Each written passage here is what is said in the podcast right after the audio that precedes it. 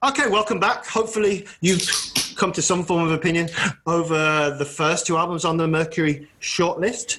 Just to remind you who's in the room for this session, we've got Nick, we've got Aaron, we've got Zoe, and we've got Tim. We're going to go straight over to Tim now, moving on to the next one, which is Moses Boyd. Tim. Yeah, this is, as you say, Moses Boyd, his new record, Dark Matter. Moses is an aggravatingly young South Londoner drummer, jazz drummer.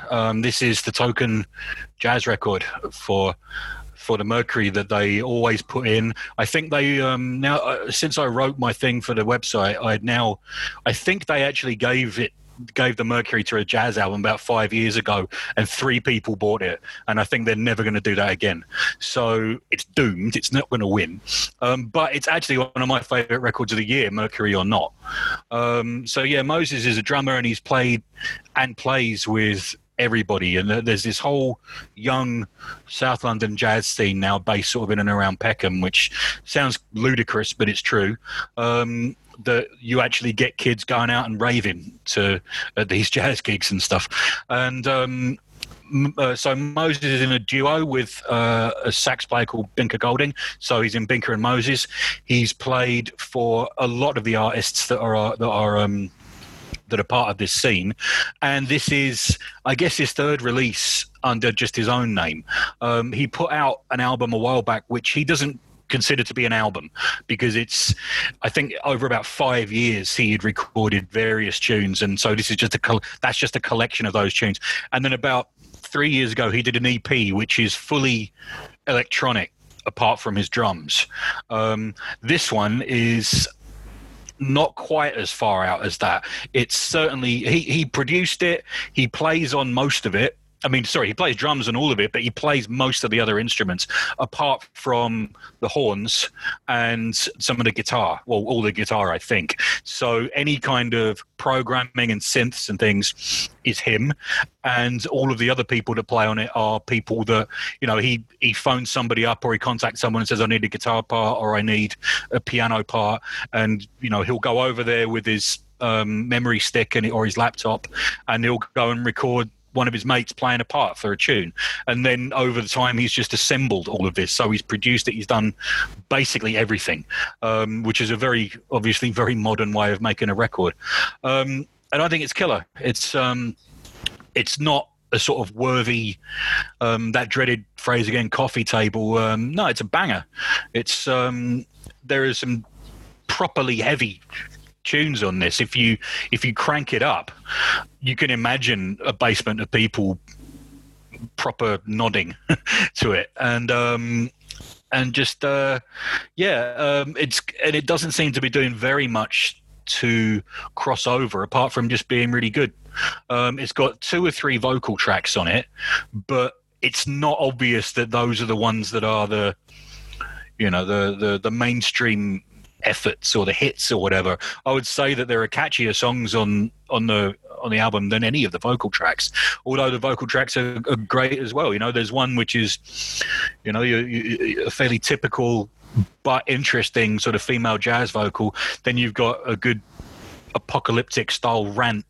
But yeah, mostly it's just, I hope after my critique of the last album, I think that this one's modern sounding. It's a blend of electronic and acoustic instruments, and it's a jazz record in its way. So obviously in that case, it will go back to the 1920s or something, but it sounds modern, it sounds new, and it's after a long time of jazz really not being anything that you'd want to fly your flag for, the last 5 years or so have already started kicking up some good stuff. So anyway, I would say this is the third or fourth record nominated in the Mercury that's been from this scene. So it was mentioned The Comet Is Coming, they were brought up, and Shabaka Hutchings' other band, Sons of Kemet, I think they were nominated as well. So if Shabaka's been nominated twice and hasn't won, I don't think Moses is going to win. But this is genuinely one of my top 3 records of the year. So yeah, that's Moses Boyd. I mean, on the picking up on the last thing you said, the Sons of Kemet, which was what was that 3 years ago now? I've lost track of when. I hated that. I really tried. The group loved it, and I could not get into it. Whereas I got more into them after seeing them live. I'll say that. I heard the first two albums and thought, oh, that's pretty good. Then I saw them live and I thought, this is insane. And then so you know, it's a common argument, but that's one that I certainly had that for them. But saying that about Sons of Kemet, I loved this album. I love this album so much. Yes, there is an element that can be argued. I mean, particularly say even with the opener, Stranger Than Fiction, it's a movie soundtrack. That track you could very easily hear on a movie 5, 10, 15 or 20 years ago. It is an amazing piece of music, but it would not feel out of place in a slightly older setting. Interestingly, you said that he assembled that by going around picking things up on flash drives, etc. Is that, do you think, the reason why sometimes I felt a little restrained? I kept thinking there was more energy or more something in there that maybe in a live setting. I'm pretty sure that he wanted this to be a composed album. Like if you listen to Binker and Moses, that's all of those records have got a very live feel and very jammed out. Whereas this is composed. This is not.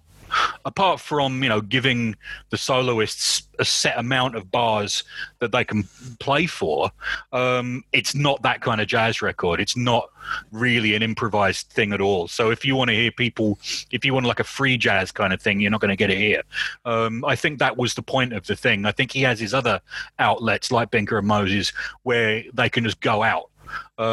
Whereas this, I think, is like, I wrote this. You know, this is a composed piece of work. That's what I got from it. Yeah. So, Aaron, we weren't as enthusiastic about your choice, saying it was derivative, saying that its influences may have been better. So we're going to give you first chance to come in and say how amazing this one was. Oh, yeah. Were it not for the Kiwanuka album, this would be my top choice for sure. I love this album. I think it's just kicks, man. You get tracks like BTB and YOYO. I don't know if they want to say YOYO or YOYO, but those tracks are just bangers. They just make you want to get up and dance. I can understand how this stuff is functioning like rave music coming out of these like basement clubs, just people just going at it. It's just killer. I love the percussion. I think it's just a great album, and I think it has crossover appeal. Although, as Tim said, it's not in the vocal tracks. It's in the instrumental tracks. It's just great melodies, great rhythms. It's just pumping. The only thing I have against it is some of the guitar gets really kind of like Eric Krasno, Soul Alive. I do like Soul Alive, but some of it has this too smooth feel in the guitars. And I think that contrast too much with like the pumping intensity of the rest of it, and that's my only complaint about it. The guitar playing on it is not like sort of wild psych or anything like that. It's fairly locked down, I suppose. Yes. Zoe, what do you think about this? I mean, we've gone so far. We've gone through Stormzy. We've gone through Michael. Is this the best one so far? Or I really liked this. I think this was my favorite out of four. I mean, I was quite into acid jazz in the 90s, so for me it's not alien to me. And I know acid jazz gets a lot of shit in temporary. No. Do you not remember? There was one year everybody was suddenly into acid jazz, and then 3 months later nobody was into acid jazz. Well, it's interesting because I'm trying to make the connection here, because I remember going to Giles Peterson's club in like... It was called, was it Bar Rumba? Anyway, it was on a Tuesday night. It was something ridiculous like a Tuesday night. So I used to go to that club and listen to, you know, this kind of thing. And this is kind of a modern version of this. So for me, it's like, it's not... To me, I think what happened with acid jazz is that it didn't translate well to recording. Like if you go back and listen to any of it now, you might find it quite boring or quite smooth, but it was all about the live experience. Yeah. So I'm wondering perhaps if this suffers from that a little bit, because I listened to this, I didn't have much time with this album. I think I listened to it twice and I remember really loving it, but I can't remember anything about it. Now that could be me being pissed and also not having a great memory. It rewards a couple more listens, yeah. Yeah, I think I'm the oldest among this lot as well. I'm the oldest person here, so my memory isn't great. So I think it could be one of those albums where you have to spend more time with it in order for its, you know, its charms to open up to you. But I remember thinking at the time, out of this four, because I knew that we would all be doing this podcast together, this was my pick. So definitely yes, but I can't remember anything about it. So make of that what you will. And Nick, would you want to have final words? What do you think of this? How did this? Final. I thought that was clear by now. But as I'm here representing the Faye Indie album, I feel kind of bad being the naysayer for the Token Jazz album, because I'm normally a champion of the Token Jazz album on the Mercury shortlist. And not that I'm saying that this album wasn't great. It's got a lot of good elements, but actually as an album as a whole, I found it quite mixed. There were bits of it I wasn't so keen on. And in fact, it's exactly the songs or tracks that Aaron singled out are the ones I remember loving, which is BTB and YOYO. There are some really big tracks on there that are exciting. They're full of, you know, they're really, you know, if it was a whole album of that, I'd probably be singling it out as my favorite album on the list. But yeah, it was probably the stuff that leaned more towards maybe an acid jazz sound, as you say, a kind of loungier sort of sound. I didn't like those so much, I have to say, and I didn't like the songs particularly. And so, taken as an album as a whole, I don't feel I can come out gunning for it this year. I much preferred Sons of Kemet, The Comet Is Coming. Even last year's Seed Ensemble, I thought, was for me a more interesting album than this. Okay, so as you've mentioned that you're the champion of the Faye Indie album in this segment, why don't we move on to the Faye Indie album of this segment? Brighton's finest, or one of Brighton's many indie bands, Porridge Radio. Nick? Yeah, I'm going to take such a hammering from you bastards now, aren't I? Hammering with this job. I mean, I don't know if they're Brighton's finest. I couldn't honestly say I know much about the Brighton scene right now, but apparently there is a scene, and they're part of it. When I saw the shortlist, I kind of looked at it. The only record on there that I knew was the Kiwanuka. And as we know, Aaron leapt on that, and the look in his eye, I didn't even dare suggest that maybe I could do that one. It was terrifying. So scared was I that I retreated into the safety of Faye Indie. So I listened to the whole kind of shortlist, and I just kind of thought, yeah, it sounds okay. I can probably do that one. But, you know, I was nonplussed at first. And then I listened to it a few times, and one thing that's kind of been nice about how we've approached this immersion is just having one album that you spend some time with. I actually came to really love it, and I know it's not going to win. It's not going to win among temporary fandoms as a group, and it's probably not going to win the prize. But I'm here to say that I think it was my favourite album on the list, because I've listened to it a lot of times, and the songs just gradually came out, revealed themselves to me, and over time I came to love it. They've got a really silly name. I think that's partly maybe why I kind of chose them as well, because I've got a soft spot for bands with names that seem designed to prevent them from succeeding in life. I was a Bitch Magnet fan. You mentioned whether or not there's a Brighton music scene. Brighton, there's always been bands coming out of Brighton, but it's never been like the hotbed. I could mention maybe Blood Red Shoes had a couple of good songs. For you get me, Aggie? Am I pronouncing that right? Yeah. Dream Wife, and obviously the Kooks. Who doesn't love the Kooks? I think they count the ways. I think the difference for me, maybe with Porridge Radio, is they sound a bit less. They sound English, but there's also a lot of American bands I can hear in there. There's sort of bands maybe like Speedy Ortiz. There's sort of a very bassy, droney sound going through the background that I did quite like. If I was younger, I think I would have pretended to like them so I could go out with a girl. I could see that happening. That probably did happen. I think now I'm like, should I pretend to like them to be young and cool? No, there are other young, cool indie bands I can sort of like.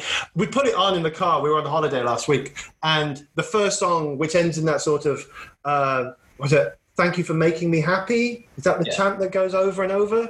You know, when you're listening to something, you go, oh, it's going to finish after this. Okay, it's going to finish after... My God, they've been doing this for two minutes. And after about four songs, my wife just went, I like the violin in that one track. And that was all we could remember. I only noticed the violins after about the fourth listen. we just hear differently. Everyone else is rather quiet at the moment. Tim, what do you think? Well, my friends have got a really great podcast about pop music and Top of the Pops in particular, and they've been doing it for a long time. They've been doing it for a long time, and after having to watch many Shaking Stevens performances, they've started to use this to describe anything that is kind of a poor man's this or that. So with that in mind, I'm just going to say Shaking Echo Belly. So I don't know. I mean, I'm not going to say too much because I don't like this kind of music. You know, I went through an indie rock phase in the mid '90s, and and all the bands that I still like, I've kind of pretended are not indie rock. You know, like the Pixies, I've decided that they're something else. You know, so that I can carry on saying I don't like indie rock. A couple of bands will occasionally fall through the net, but this isn't one of them. And I don't know. I've heard a lot worse than this. I just don't give a monkeys, really. It's not something. And I read an interview, and it's, you know, she's a charismatic person and singer, but it's the same old tired, we're the best band in the world stuff. I did like your point about Echo Belly, although I didn't hear Echo Belly as much as I heard Elastica, but obviously... Oh, yeah, maybe, yeah, yeah. Because I was listening to them and then I was sort of going, riding on anything, it's good enough. It's just like that, isn't it? It's that delivery. And that's what I kept hearing in my head. Nick, we don't like it, Nick. We don't like it. Oh, Aaron, do you like it? I liked it. I liked it fine. Anything else? I don't want the caveats. But like, I mean, this is gonna sound bad, but considering that I'm championing the Kiwanuka album, but what I don't like about it is it sounds like it's so derivative of its influences. When you're listening to it, you're like, yep, there's a bit of Blonde Redhead. Yep, there's a bit of Pavement. Yep, pointing out its influences, and none of it feels really original. I think a lot of the dissonance is just there because she's like, oh, we're probably going to need some stuff that sounds dissonant just because you're supposed to have something that sounds dissonant. We're going to be, I don't know. It was fine. Is there an element of our age with this though? Because obviously I'm guessing everyone's roughly within the same sort of demographic, give or take 5 years maybe. But I know when I was younger, the bands I liked were referencing back to either Hendrix or whatever sort of 60s or 70s bands. And now, 30 years now, 20 odd years later, or whatever it is, I'm hearing bands harking back to the bands I listened to back in the day. The 90s. So, yeah. And so I'm sort of dismissing them with a bat of my hand. But it's always been the way, particularly with rock or indie rock. Everyone's always sort of copied something that came before, whether they gave it a new twist or not. It's very rare that a band comes out, particularly a band with some guitars that comes out, and you go, I've never heard this sound before. Well, I'm going to make a prediction. I think, Nick, you're going to really love it now, and you're going to kind of champion it and say it's a great album. But I reckon in about a year's time, it's going to be one of those bands where you go, what was I thinking?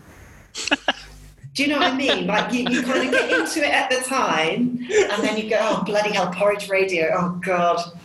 I'm going to finish on when the picture was posted of the band in the group, and they were sitting in a field in flowers with some form of what can only be described as they'd covered themselves in glue and ran into a charity shop and came out with whatever had stuck to them. Zoe's comment of, look at them. Look at them, and we all went, oh. Oh, I know that. Yeah, I feel quite, you know, I feel a little bit protective of them when I see them, and it's just so 90s. But that's it. But don't we all have that? Like, I don't know. I don't wish them ill. But in your various cities, where everyone is now, I mean, I know, for example, in Spain, in Malaga or in Seville, I know where the young indie kids hang out on a Friday. It's by a shopping centre. I remember the place in Wolverhampton where we hung out on a Saturday afternoon. And now when I walk past them all, maybe it's because they haven't turned out to be sort of... wankers or whatever, yeah, they're just sitting there going, oh, I like indie music, me, look at my long hair. Oh. I look at them and go, oh, I used to do that. I definitely have that feeling, but come on, this is no My Bloody Valentine. It's not, isn't anything, this album. This is my point. It's like, you look right, but you don't have the goods to back it up, and that is my issue. Well, let's hand it, why don't we hand it over to the listener to make a decision? Take it to the mic. Sorry, what were you going to say, Nick? Nick, you were saying something. So you said they looked the part or something, and I was just refuting that. I think they look terrible. They look an absolute mess. They're going to regret those style choices in a few years when they grow up and learn to kind of dress properly. So why don't we let the listener have a listen to Not My Bloody Valentine and some good jazz and make up their own mind, and then we'll welcome everybody back with a different panel and some other albums. Thanks to everybody here. Zoe, thank you very much. Thank you. Tim, thank you very much. Aaron, thank you very much. Thank you. Nick, I'll see you in a bit. With me. All right, we'll be back right after this.